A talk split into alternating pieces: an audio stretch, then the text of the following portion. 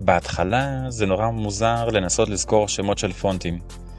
כי זה משהו שהוא מבחינתנו הרבה פעמים בתחילת הדרך מתייחס רק לנראות, זה נראה ככה או זה נראה ככה. אבל uh, פונטים הם חלק מהז'רגון המקצועי שלנו, וזה גם מגיע עם הזמן, פשוט מתעסקים עם הפונט הזה, מתעסקים עם הפונט הזה, ודברים חוזרים על עצמם, ורק צריך לשים לב וכבר זוכרים את השמות.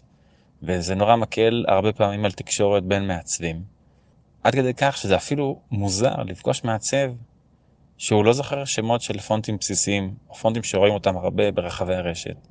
בטח פונט כמו פרנק ריל, או אריאל, או פונטים ותיקים יותר כמו נרקיסים או נרקיסטם.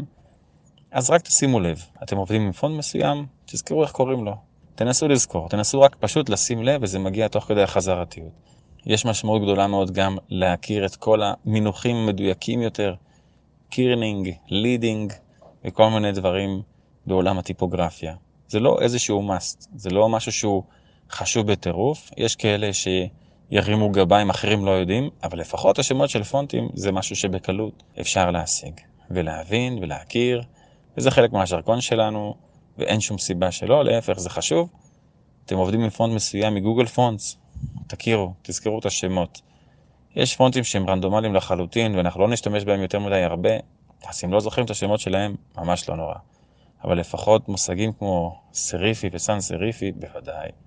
ופונטים מאוד מוכרים כמו פרנק ריהל, צריך להכיר ולזהות. לבסוף פונטים זה משהו שילווה אותנו והרבה, ועם קצת תשומת לב אפשר בקלות לזכור ולהכיר. בנוסף, כשאנחנו בוחרים פונט למותג מסוים, אז חשוב לדעת גם להציג לבעלי המותג, זה הפונט. כך קוראים לו. כמו שאנחנו מציגים את הצבעים או את התמונות.